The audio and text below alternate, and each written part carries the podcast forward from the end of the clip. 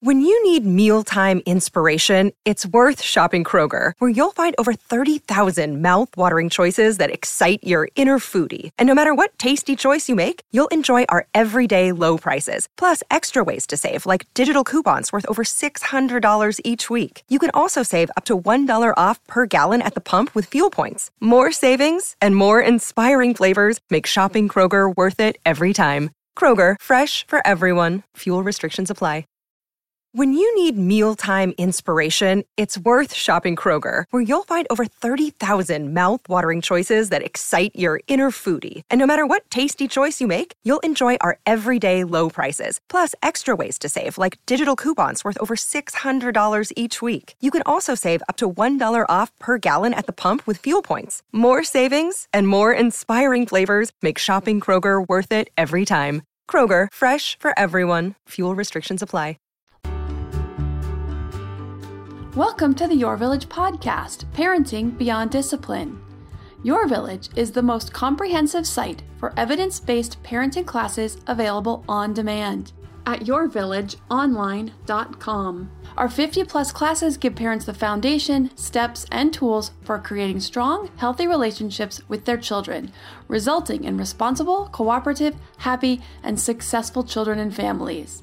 My goal is to help parents support their children in finding and reaching their own unique potential. The podcast is a place to learn about all things parenting and get your questions answered.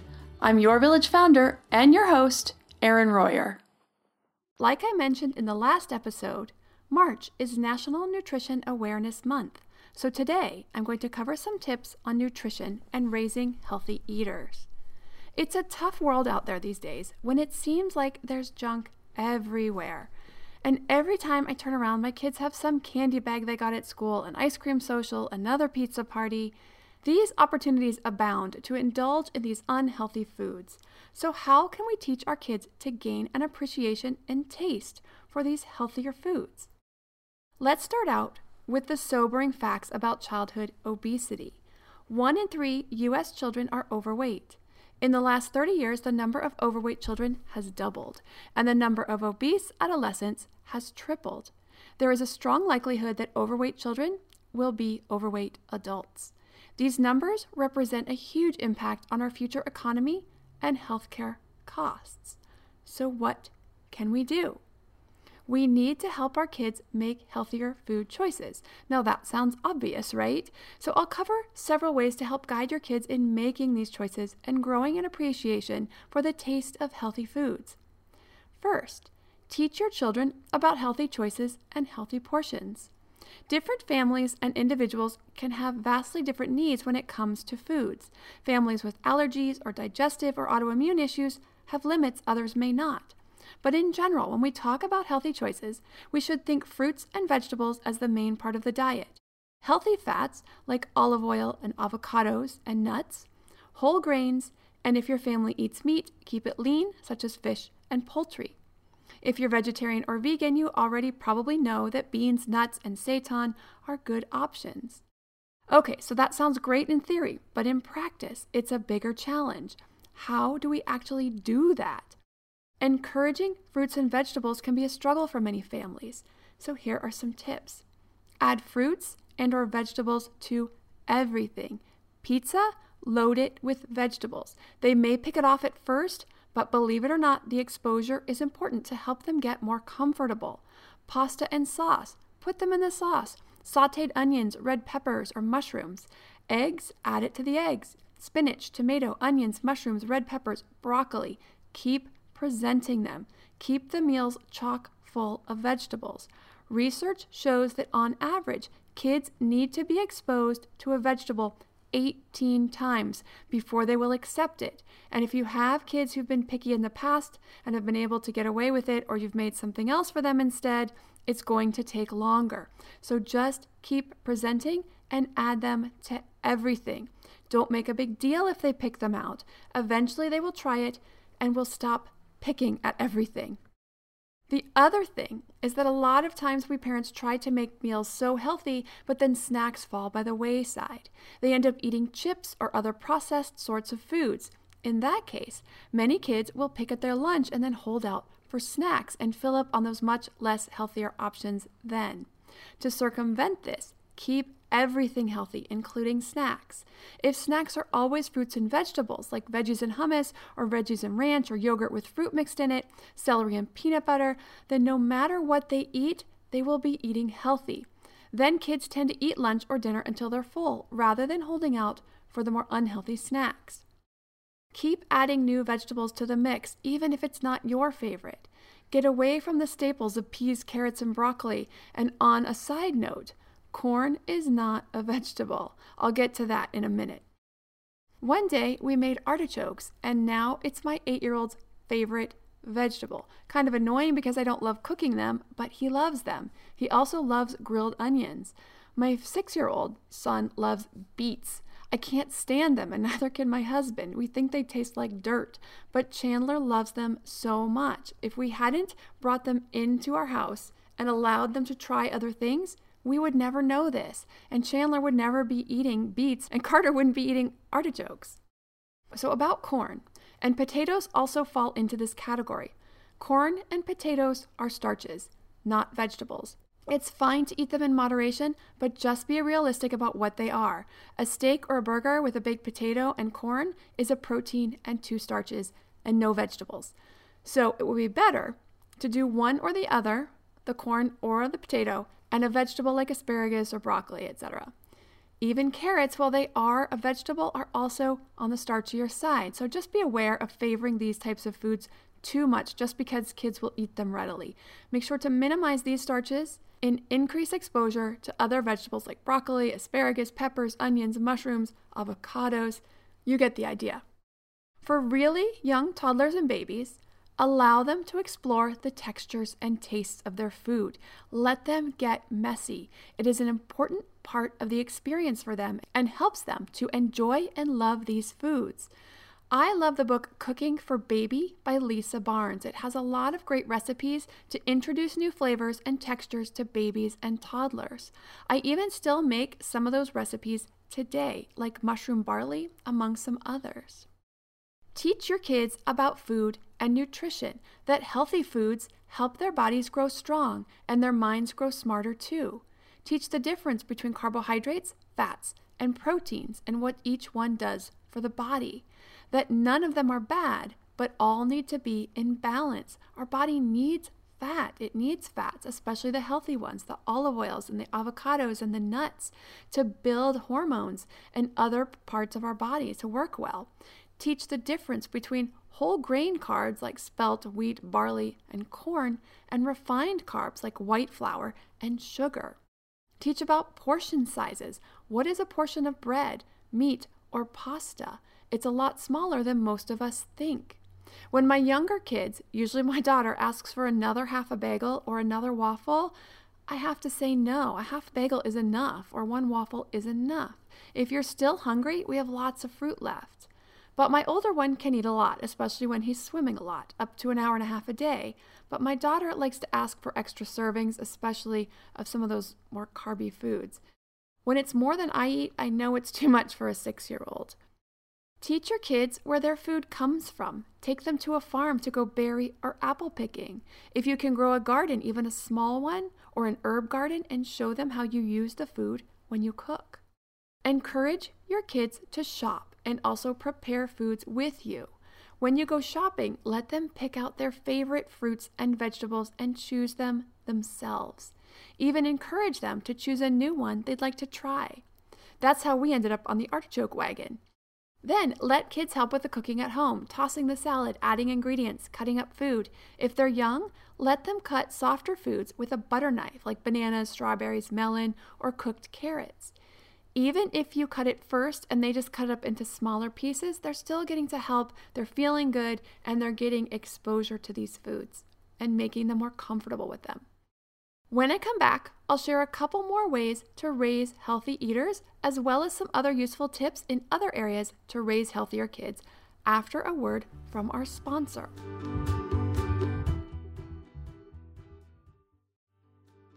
This episode is sponsored by ByHeart. ByHeart is an infant nutrition company whose mission is simple make the best formula in the world using the latest in breast milk science ByHeart created a clinically proven, easy to digest infant formula that's made with organic, grass fed whole milk, certified clean ingredients, and features a patented protein blend that gets closest to breast milk.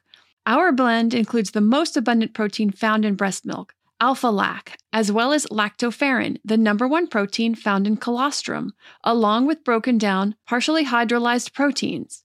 ByHeart is an easy to digest formula. In addition to its patented protein blend, our formula includes prebiotics and an 80 20 whey to casein ratio, like in early breast milk, which is tailor made for a newborn's digestive system. ByHeart is the only US made infant formula to use organic, grass fed whole milk, not skim. Curious about ByHeart?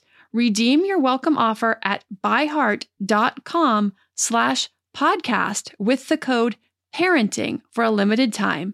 Additional terms and conditions apply. This is the story of the one. As head of maintenance at a concert hall, he knows the show must always go on. That's why he works behind the scenes, ensuring every light is working, the HVAC is humming, and his facility shines. With Grainger's supplies and solutions for every challenge he faces, plus 24 7 customer support, his venue never misses a beat. Call clickgrainger.com or just stop by. Grainger, for the ones who get it done. So, back to our program. A couple more tips on raising kids who eat healthier. This first one is particularly for parents of infants. If you have a newborn or infant up through nine months, you'll want to pay particular attention to this one. Research shows there is a huge window of opportunity for increasing and creating an acceptance of foods starting around five or six months and going through nine, 10, or even into 11 months for some. During this time, babies will happily put pretty much anything offered to them into their mouths, so take advantage of this. Now, why does this stop? Well, shortly after babies learn to walk, a phenomenon known as neophobia sets in. This is the scientific term for an increase in suspicion and fear of new flavors. Scientists believe it has something to do with survival. Because back before modern life, when we didn't control every aspect of life and babies were free to wander, those that would eat stuff they were unfamiliar with off the ground or bushes or whatever could choke or get poisoned. So it makes sense from an evolutionary perspective why this would be a good thing. Annoying as it is to parents, though, when we think our kids should just trust us in what we give them to eat. But the point is that if you have a young infant or an infant already in this age range, take advantage of this time frame and introduce a wide variety of foods and flavors now. In the class on feeding for infants and toddlers, I talk about how to introduce new foods to babies and toddlers safely, including how to avoid allergies as well as choking hazards. So, to learn more, you can see that class on the site at yourvillageonline.com under the Development and Health section. My last tip for the nutrition aspect is a great tip I heard from a mom of an Olympic gymnast about how she dealt with the snacking issue. Now, whether your children are athletes or not, this is a great tip. And we did have a particular issue with snacking because our oldest is so active in swimming 90 minute practice, three to four days a week, and he requires a lot of calories. So, what this mom did was to put a list on the refrigerator of the junkier foods and also the healthier snacks. She allowed her daughter to have two servings from the less healthy list a day, and the rest had to be from the healthy list. It eliminated fights and struggles, and it also gives the child a lot of freedom about what he or she can choose when. And the child learns moderation because it's not super strict, but also sets limits. Now, if your child is not athletic, you may want to consider just one snack a day from the less healthy list. This list is things like chips, cookies, crackers, granola bars, and the like. The healthy side includes fruits, vegetables, beans, hummus, yogurt. Now, this is plain yogurt, not the already mixed fruity stuff with the added sugar. For yogurt, I like to add fruit like different kinds of berries or sometimes peanut butter or vanilla, and then a little bit of stevia. Now, we have a handout available on this podcast episode page on the website, yourvillageonline.com slash podcast. You can see the latest episode on tips for raising healthy eaters. To find the handout that has this list you can put up on your refrigerator of the healthy foods and the less healthy foods so that you can put it up and help your family regulate their snack intake. Now, for more tips and ideas on raising healthy eaters, you can see the two classes on the site the one for infants and toddlers, I already mentioned, and the other for preschoolers and beyond at yourvillageonline.com under the Development and Health section. Now, in addition to nutrition, there are two other areas to consider when raising healthy kids. First, it's to get kids moving. The Centers for Disease Control recommend that children and adolescents should have 60 minutes of physical activity every day. This should include aerobic activity and muscle strengthening, but no weightlifting, at least until the kids are into older adolescents, 16, 17, and the like. It's too stressful on their growing bones, muscles, ligaments, tissue. But they can do muscle strengthening in other ways, like plyometrics and using their own body weight, like planks and push ups and sit ups and things. It can, but it doesn't have to be an organized sport. And actually, with the exception of a few sports, just running around outside with friends, riding bikes, playing basketball, or just running around and climbing at the park is even better since they're getting non stop movement. With a lot of sports, kids a lot of times spend a lot of time standing around while they're helping different groups of kids or helping kids individually. And so, with some of these sports, or early on when they don't have a lot of skills yet, they spend a lot of time standing around. Also, get moving with them. Throw the ball around, play basketball, ride bikes, whatever your family likes or wants to try. It sets an example for your children and builds a bond through exercise. Now, our family likes to hike together. The kids love to explore nature and also love the climbing part, especially when they find a big rock or incline either on the trail or up beside the trail.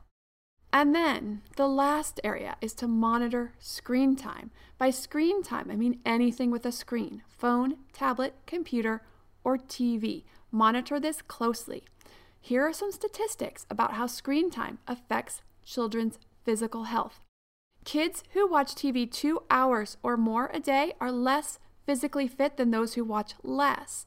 They are also much more likely to eat high fat, high energy snack foods. Now, that comes from the Canadian Pediatric Society. Also, the number of hours spent watching TV is positively correlated with an increased risk for high cholesterol levels in children. And time spent watching TV or in front of a computer is showing to affect posture development. A study published in 2010, there was a positive correlation between a child's body mass index, meaning how large they are, how much they weigh, or their BMI, and the time they spent watching commercials. Now, there are many reasons for this, that the screen time will affect a child's physical development, but just one of them is that screen time is a very sedentary activity and therefore, in general, tends to take time away from other more physical activities. And even just Imaginative play, whether kids are running around or they're sitting and playing or playing a game, uses brain power. And using the brain actually burns a lot of calories.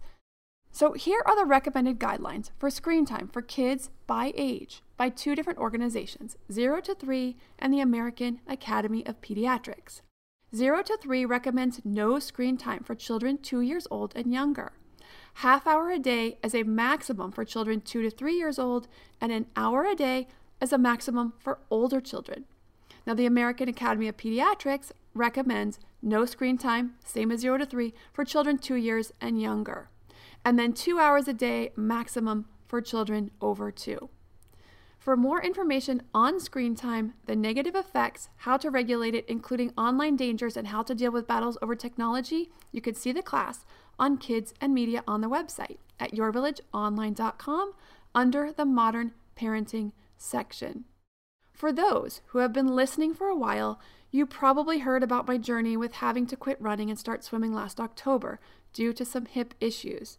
Well, after getting the opinion of three different surgeons and the pain and swelling still continuing and actually getting more frequent, I had decided I'd had enough.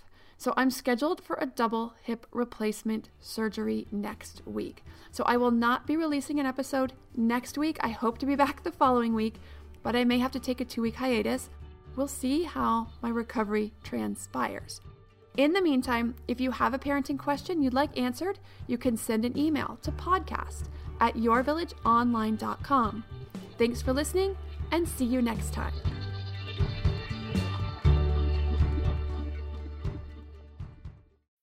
When you need mealtime inspiration, it's worth shopping Kroger, where you'll find over 30,000 mouthwatering choices that excite your inner foodie. And no matter what tasty choice you make, you'll enjoy our everyday low prices, plus extra ways to save, like digital coupons worth over $600 each week. You can also save up to $1 off per gallon at the pump with fuel points. More savings and more inspiring flavors make shopping Kroger worth it every time. Kroger, fresh for everyone. Fuel restrictions apply.